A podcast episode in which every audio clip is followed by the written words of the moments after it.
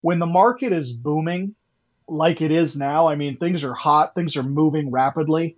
For the investor, the best advice I can give is get yourself into a cash heavy position as quickly as you can. Best ever listeners, do you want to make more money on your real estate projects? Well, I'm guessing that I'm hearing you say, oh, yeah, baby. well, guess what, my friends? Today's best ever sponsor, Fund That Flip, is working with well, one of our previous best ever guests who has the most po- one of the most popular episodes, Jay Scott. If you aren't familiar with this episode, then go check that out, episode 217. If you are, because you're a loyal best ever listener, then you know that he knows how the heck to both analyze deals, especially flips, how to optimize the profits on those flips, and how to look at the market. Because of that, Fund That Flip, today's sponsor, has worked with him and put together a guide that is the seven tips to increase your real estate profits in today's market. Go check that out. Go get that guide. I've read through it myself. I've learned a lot of things from it, from how to analyze the market cycles as well as how to optimize profits and not lose money or mitigate your risk for losing money on your deals. Go check it out. Fundthatflip.com forward slash best ever. That's F U N D T H A T F L I P dot com forward slash best ever. You're going to learn the tools to better understand your local market and position your business for success. You're going to know how to analyze the real estate cycle and how to use short term investing to capitalize on the market cycle, and seven concrete actionable tips to make more money on your deals fundthatflip.com forward slash best ever. Best ever listeners, welcome to the best real estate investing advice ever show. I'm Joe Fairless. This is the world's longest running daily real estate podcast, and you're listening to it. That's right. With us today, we've got Lee Arnold, who has joined us on the show before, episode 653. If you want to hear his best ever advice, then go listen to that after this episode. Today, we're going to talk about a sticky situation he's been in and how he overcame it because he is an active fix and flipper who's doing 50 deals this year. He's been featured as an investment strategy expert by Forbes, Boston Globe, and a lot of other media outlets that you've heard of. And you can say hi to him at securedinvestmentcorp.com. So he's got a lot to tell us, but we're going to focus our conversation today on a sticky situation, how he overcame it, so that you know how to overcome it if you come across that sticky situation. That being said, Lee, before we get into that, you want to give the best ever listeners a little bit more about your background just to refresh our memory? Yeah, and again, thanks for having me here, Joe. Glad to be back. Something about me, in addition to the bio you read, is that I'm a private money lender, and we lend money nationwide across the country to real estate investors to acquire properties so that they can fix them and sell them for a profit. And that's really important as we get into some of the sticky challenges and circumstances I've been through. Just as a lender, being on the other side of the coin of being the one now that people owe money to. So we are lending nationwide and I've been doing that for quite some time now. I suspect that's a perfect segue into your story. Tell us a story of a challenging situation and how you overcame it. So I was doing a development deal in Park City, Utah, which to skiers and movie buffs will mean a lot because it's got the greatest snow on earth and it's also where the Sundance Film Festival is held. But we were doing a big development on the backside of the Deer Valley Ski Resort, where a three quarter acre piece of ground was anywhere from 1.6 to 2.4 million just for the dirt. So these are very high end lots. They're what's called a ski in, ski out lot. So you literally step out your back patio and you are on the ski run. What we were doing is we were developing these into a timeshare where instead of selling one house to one family, we were selling one ninth ownership into the property so that multiple families could enjoy it because this is a 15,000 square foot house and we were building three of these things. Our pre-construction development bid was 6.9 million to build it and our post appraisal. So what we were going to sell these things for was 21 to 22 million dollars per house and this was all appraised. How much to build? 6.9 million to build with okay. a 22 million dollar retail sale price. Got it. Okay. We've got a ton of equity and a ton of future profit in this thing. So my partner and I, when we looked at one, we said, this is great. Let's build three. So we were moving forward to build all three of these. And we came to market on our first one, July of 2008 we spent a bunch of money to have a big ad spread in Ski Magazine. It was worldwide. I mean, we were very deep into this deal. And come December, we submitted a draw request to the Bank of Denver, who had done our first loan for the first building. We sent a draw request for $1.2 million. And when we called the Bank of Denver to find out why they hadn't responded, the FDIC answered the phone. Oh, no and they said, We're sorry, but the Bank of Denver has been taken over in receivership. They are no longer in business, and we are not honoring any of their outstanding construction loans. I said to the FDIC, I said, Well, wait a minute. I got $1.2 million in vendors. I need to pay my framer. I need to pay my drywall guy. I need to pay the tile guy. I got all of these people that are expecting to be paid. And it's December 15th. It's Christmas time. They said, Sorry, not our problem. Now, at this point, you've got a couple of ways you can go with this thing. You can either scramble and go find new money somewhere else to get everybody paid. The problem is it's December of 2008. So Lehman's gone down, the entire market is crashing, banks are, are constricting cash or, or any new loans like crazy. So what do you do? Well, what I learned through that experience, what I've now learned as a lender being on the other side, is the best way to get through a sticky, challenging situation or circumstance is to communicate with everybody involved. An old mentor of mine used to say that a customer will put up with a lot except for being ignored. And I feel like a lot of people, when they get into these tight situations, you know, their first emotional, visceral response is to just kind of clam up stop answering the phone, stop answering emails, and hope that the problem goes away. It's the proverbial head in the sand mentality. And I can tell you that that never works. And so for me, what I did is I called every single contractor, subcontractor, supplier on my list of line items that was owed money. And I went out and I sat down with each and every one of them. And I said, look, here's where we're at. It's not a fun position to be in. And as a developer, as a lender, I don't want to be here. But here's the bottom line there's no money to pay you with. I understand that you've already done the work, but we can't pay you. So here's what I can offer you I can offer you 10 cents on the dollar, and I will pay you out of my own pocket. Or you can choose to sue me. You can go after me and get a judgment against me. You can lien the property.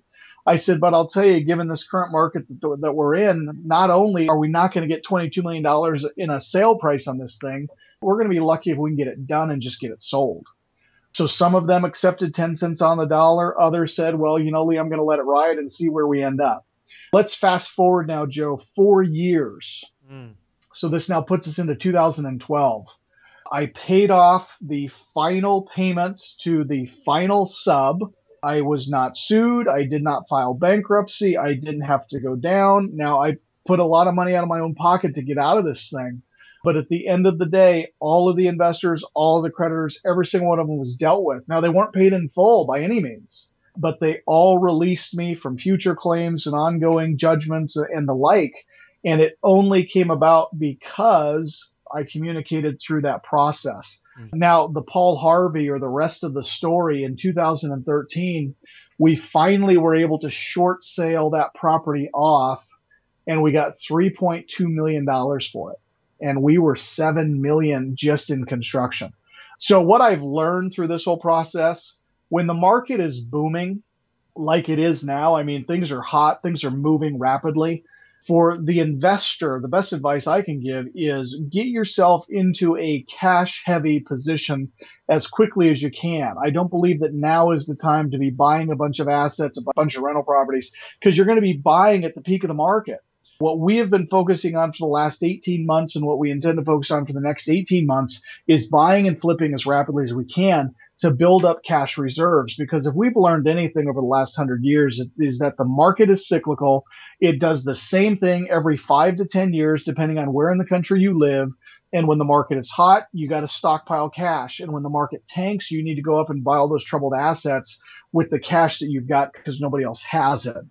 So it was a painful situation, but I would not change it for the world because I learned a ton through that process. Mm.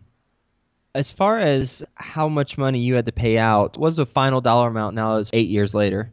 Oh, you just want to pour salt in that wound, don't you, Joe? it ended up being about two and a half million dollars out of pocket. Mm-hmm. And when you talk to the subs, when you talk to the lender, well, not the lender, because the lender, you and your team didn't owe the lender, did you? Because the the lender was out of the picture. No, we owed the lender too because the lender had already extended $3 million to ah. get us to ah. four way construction. Mm. But we had a $7 million line of credit. So we still had $4 million left that the bank had already approved mm. that we were supposed to be able to draw down to get the house constructed and finished. So when the Bank of Denver went under, not only was the FDIC not going to let us draw the remaining $4 million, but they were also calling the loan on the $3 million that we owed them. Hmm. So not not only are we not able to finish the house, which means we can't sell it to make a profit to get everybody paid, but we don't have any cash to finish the house because the bank froze our line, and now they want us to come up with three million dollars to pay the loan off. So I mean, it was, man, I can't imagine it could have been any worse. But I, yeah. I don't want to say that. knock on wood. Yeah, you sold it for three million. Thank goodness. well, we sold it for 3.2 million, but after three years of not making payments and interest acceleration and default fees, I mean, the bank was pushing us pretty aggressively, and they brought us into foreclosure. So we hmm. ended up having to short sale and negotiate that out too. Mm. How many business partners did you have on the general partnership? I had two other partners on that one. What was that like, and how did you share responsibilities with them? So we had brought in a silent partner who was a big developer in California, and he was hurting pretty badly already because the recession hit California before it hit the rest of the country. So he was already kind of feeling the pains of that. And my partner and I, we were really brought in as the logistics guys, the idea guys, the marketing guys, and we we're going to see the project through to fruition. So when everything kind of went a different direction, I took on the responsibility of negotiating with the bank because I've been a licensed broker for 15 years. So I was very familiar and versed in short sale negotiation. So I took on the negotiation of that and I took on meeting with all of the subs and the suppliers. While my other two partners scrambled to come up with enough cash to finish the house so that it was at least habitable so we could get our certificate of occupancy and get it sold in a short sale setting so that we could at least get the bank paid off. But the great thing is, and, and the blessing in all this, the partners that I had brought into the transaction didn't bury their head in the sand either. Mm-hmm. Each one of us took an active role in working through the situation. You know, we felt like, hey, we got ourselves into this and we need to work to get everybody out of this. Mm-hmm. And I just wish that more people, especially the people we lend to, I wish that more people would take that approach.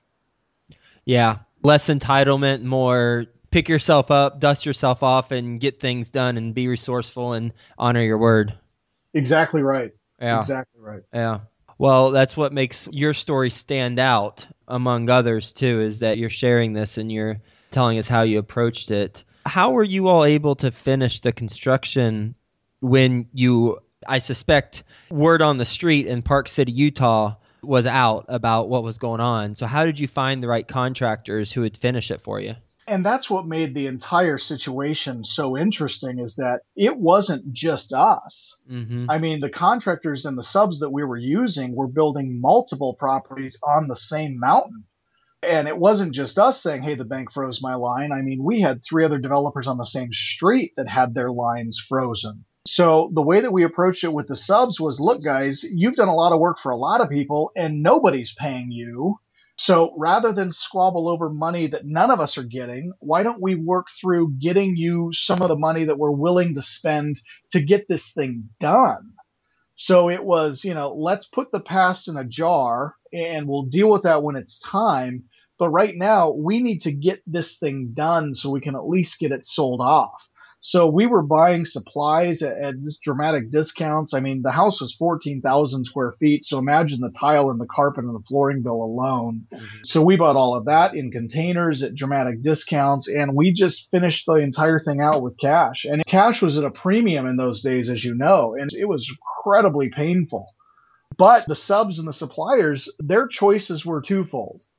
Either fight us, which is going to incur legal fees and a bunch of expenses that they don't have the bankroll anymore to float, or keep the guys that you have at least working and will pay at the end of every week to make sure that you at least have money to pay laborers for that week's worth of work because everybody was hurting so badly in those days. I mean, it was pandemic. It was unbelievable. When you're talking about this, you've mentioned how they think about it and you're thinking about it from their perspective. Is that something that you found to be important in this deal? Is thinking about it from their side? Yeah, definitely putting yourself in the shoes of your customers, your clients, your vendors. But looking at this from a 10,000 foot view as to what's going on in the market as a whole, because like I mentioned, we weren't the only one that was experiencing this. I mean, anybody who was involved in real estate, real estate development, construction, even rental properties, I mean, financing literally dried up. My brother in law, who was a builder in 2005, 6, and 7, he ended up going under and filing bankruptcy simply because they couldn't work through those challenges. So everybody was experiencing that. And we were having cash flow issues and we knew everybody else was having cash flow issues. So it was really sitting down and saying, okay, guys, here's the money we have left. Here's the work that's got to be done. Are you willing to do the work for X number of dollars? And we basically just divided up the pie knowing that they had families, they had kids, they had mouths they needed to feed, they had laborers that had worked for them for 10, 15, 20 years that they wanted to do right by. So, kind of understanding all of the dynamics of what it takes to run a successful business and keep your payroll covered and keep your crews working. All of that knowledge and putting ourselves in their shoes, I think, is really what helped us navigate through it. Thinking back to after you knew that things weren't going to be able to pan out how you projected, but then you also realized that it was going to take a long time and you've at this point already put a significant amount of your own money into it. What was your thought process? Where was your head at? From the standpoint of moving forward or from the standpoint of getting the mess handled? Just your psychology. What were you thinking? Like when you woke up every morning, were you like, oh, damn, another day and the end is probably not near? What was your thought? My approach was twofold. First of all, I knew that I had to wake up to make new money because I have kids and I have a wife and I have a family to feed. So I had to be focused on the future and generating new revenue. But I also had to deal with the past and dealing with the problems of yesterday to get those capped off and cleaned up. So going back to being proactive in your approach, one of the advantages of being proactive and really taking control of a, a, negative or difficult situation is that you can be in the driver's seat. So what I would try to do each and every day was schedule appointments or phone calls or conference calls with the people that I needed to meet with to work through these challenges. And what that did is it didn't leave any openings in the day for surprises, right? So one of the things that people are most afraid of is answering the phone, you know, for fear that it's the next creditor or collection agent. And it's the worst thing you can do. What I do or what I did in that situation is I answered every phone call. I would see who it is, what they were calling about, and I would say, you know what? I do need to talk with you guys. I do need to work with you on that because I owe you money. It's a legitimate amount of money that I need to pay but now's not a good time. So can I set an appointment with you to talk on, say, Thursday at three o'clock Pacific time? And I would set appointments for each one of those things, knowing that it was going to be a negative call. It was going to be mm-hmm. incredibly painful. I was going to have to throw myself at the mercy of the creditor and say, here's where I'm at. Here's what I got. Here's what I can do. And in some cases, it was, look, I can't do anything. I'm maxed out to the hilt. But if you give me 12 or 18 months, I might be able to get you something. So rather than calling me, you know, 10 times a day, why don't we touch base once a quarter and I'll give you a play by play about where I am, if things are improving. And I did that with every single creditor. And it took away the fear of answering the phone mm-hmm. because I knew who was pursuing me. I knew what they wanted. I knew what they wanted to chat about. And I was able to control the process because I took it head on. Mm-hmm. How many creditors were there that you were continuing to keep in the loop? Oh, over a hundred. Wow. Yep. If you could go back to 2006, would you take on this project? If so, how would you approach it? Well, that's really an interesting question. Um, because, you know, even as I think back to 2006, I mean, it was such a euphoric high. I was a real estate investor. I was a broker. I mean, we were making money hand over fist. So everything we touched turned to gold in 2006. Mm-hmm. Now, my error was in thinking that that was because I'm a genius. It had nothing to do with that. And I'm not a genius. I'm just a lucky idiot most of the time. But I really didn't think there was an end in sight. Now, looking back, there was some red flags that I should have recognized as being red flags, but I just brushed it off as being a market anomaly. But now, looking back, I wouldn't have done the project. Knowing what was coming, I would have started selling my assets off a lot earlier. And I've got a funny story that I call How Strippers Saved My Business. Do you have time to hear it? Yeah, yeah. Of course. Well, with that title, absolutely. So my real estate office was right next door to a real estate school. So we had this two story building and there was a breezeway staircase that went up right through the middle of the building. And I had my attorney sitting next door to me. So he and I both shared a window that overlooked this alleyway. And my attorney, he wasn't my full time attorney. He was just, I gave him office space as part of my payment to him. One of his clients, however, owned the local strip club in which this was in Salt Lake City, Utah, Murray, Utah at the time and my attorney would go and meet with his client at his place of business. Now, you don't just go to a strip club for business and not see the employees walking around, if you know what I mean. Mm-hmm. So one day, Bill comes into my office, and this was, I think it was like May or June of 2007. And Bill comes into my office and he says, Lee, sell everything. I said, What are you talking about? Sell everything. I said, The market's better than it's ever been. I said, I'm making money on over He said, I don't care. He says, Sell everything. He said, I just saw three of my clients' employees, strippers, yep. walk up and go into the real estate school. He says, when you can make more money selling real estate than you can make taking your clothes off for men, it's a bubble and it's going to burst and you got to get out. Mm. So that day, I actually started listing. I had a ton of rental properties. I had a bunch of properties in rehab. I had homes that I was building new construction on the retail side, plus my Park City developments. And I put everything on the market that day and started to systematically sell through my entire inventory. And I will say that if I wouldn't have taken Bill's advice and started selling when I did, I wouldn't have had the cash flow necessary to get myself out of that Park City fiasco. Mm-hmm. Do you have multiple streams of income now? I ask that because when the next cycle hits and the sky starts falling, I've heard that it's nice to have some multiple streams like property management, for example, and things of that nature. And that's something that we've worked to build, and not so much to the point that they're recession proof, meaning that we had another 2007, 8, 9 episode that we would be shored up and we wouldn't have challenges. But certainly, we now are involved in a lot more arenas. And rather than fearing the change of market, it's about knowing which strategy is going to work in each individual market cycle. So when the market turns again, and I do believe that it will within the next 12 to 18 months, we're already starting to see signs of slowing in Southern California, which is kind of where the market is created. So when we see a slow in Southern California, you know, there's an old adage that all good ideas start in California and they're illegal by the time they get to Florida.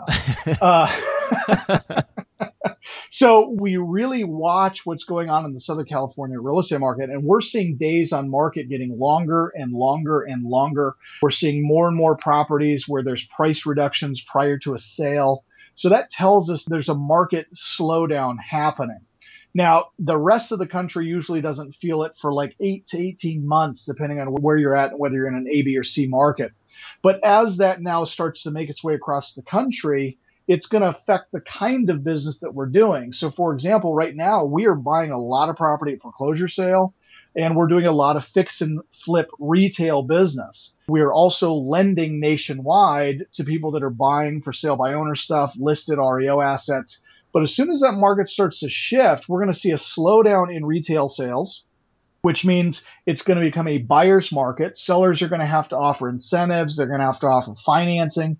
They're going to have to dramatically reduce their price to get their property sold, which creates a tremendous environment for buying assets and, holding inventory like rental property. We will also see six to 12 months post that an area where we're going to see an increase in foreclosure filings which now creates an amazing opportunity for short sales, foreclosure action acquisition, as well as wholesaling. Now, that's on our real estate acquisition and development side. On the other side of our business, which is the lending side, we now take that information and we roll it out to our customer base because we have 500,000 investors across the country that we work with.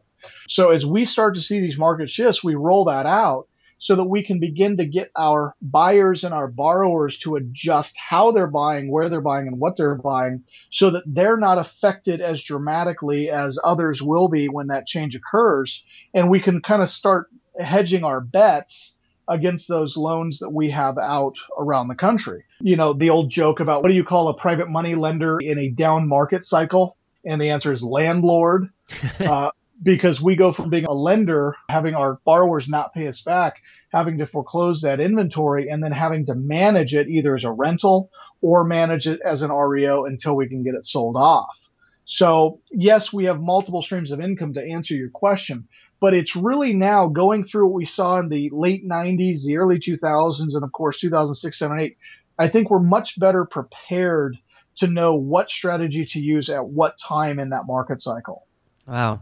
This, this conversation was chock full of so many lessons, and I am so grateful that we had you on the show again. The story of the development deal gone bad, but as you said, you communicated with everybody involved because it's the only approach to take, quite frankly, that that will maintain your sanity and the stress levels that are required that won't lead you into the hospital with a stroke or a heart attack. I mean, Right. you, you just you can't fear the phone. As you said, you took away the fear of answering the phone. You knew it was going to be a negative call when you scheduled the call. You knew it was going to be painful, but here's where I'm at. and Here's what I got, and I will keep you posted. And when you call me, I will answer. And mm-hmm. this is the situation.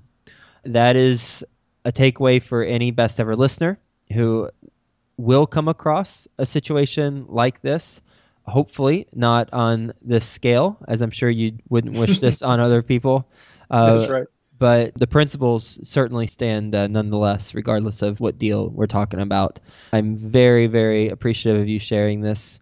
I know it's still a little bit raw because it's only been two, three years since it was resolved. But boy, thank you for that. And then also the psychology that you had when you were going through this and how you took the proactive approach. And then also what you're doing now to prepare for something like that to happen again is staying cash heavy, taking a look at days on market. You see it's getting longer, looking at the price reduction. So knowing what type of strategy will you take based on what part of the market cycle that we're in.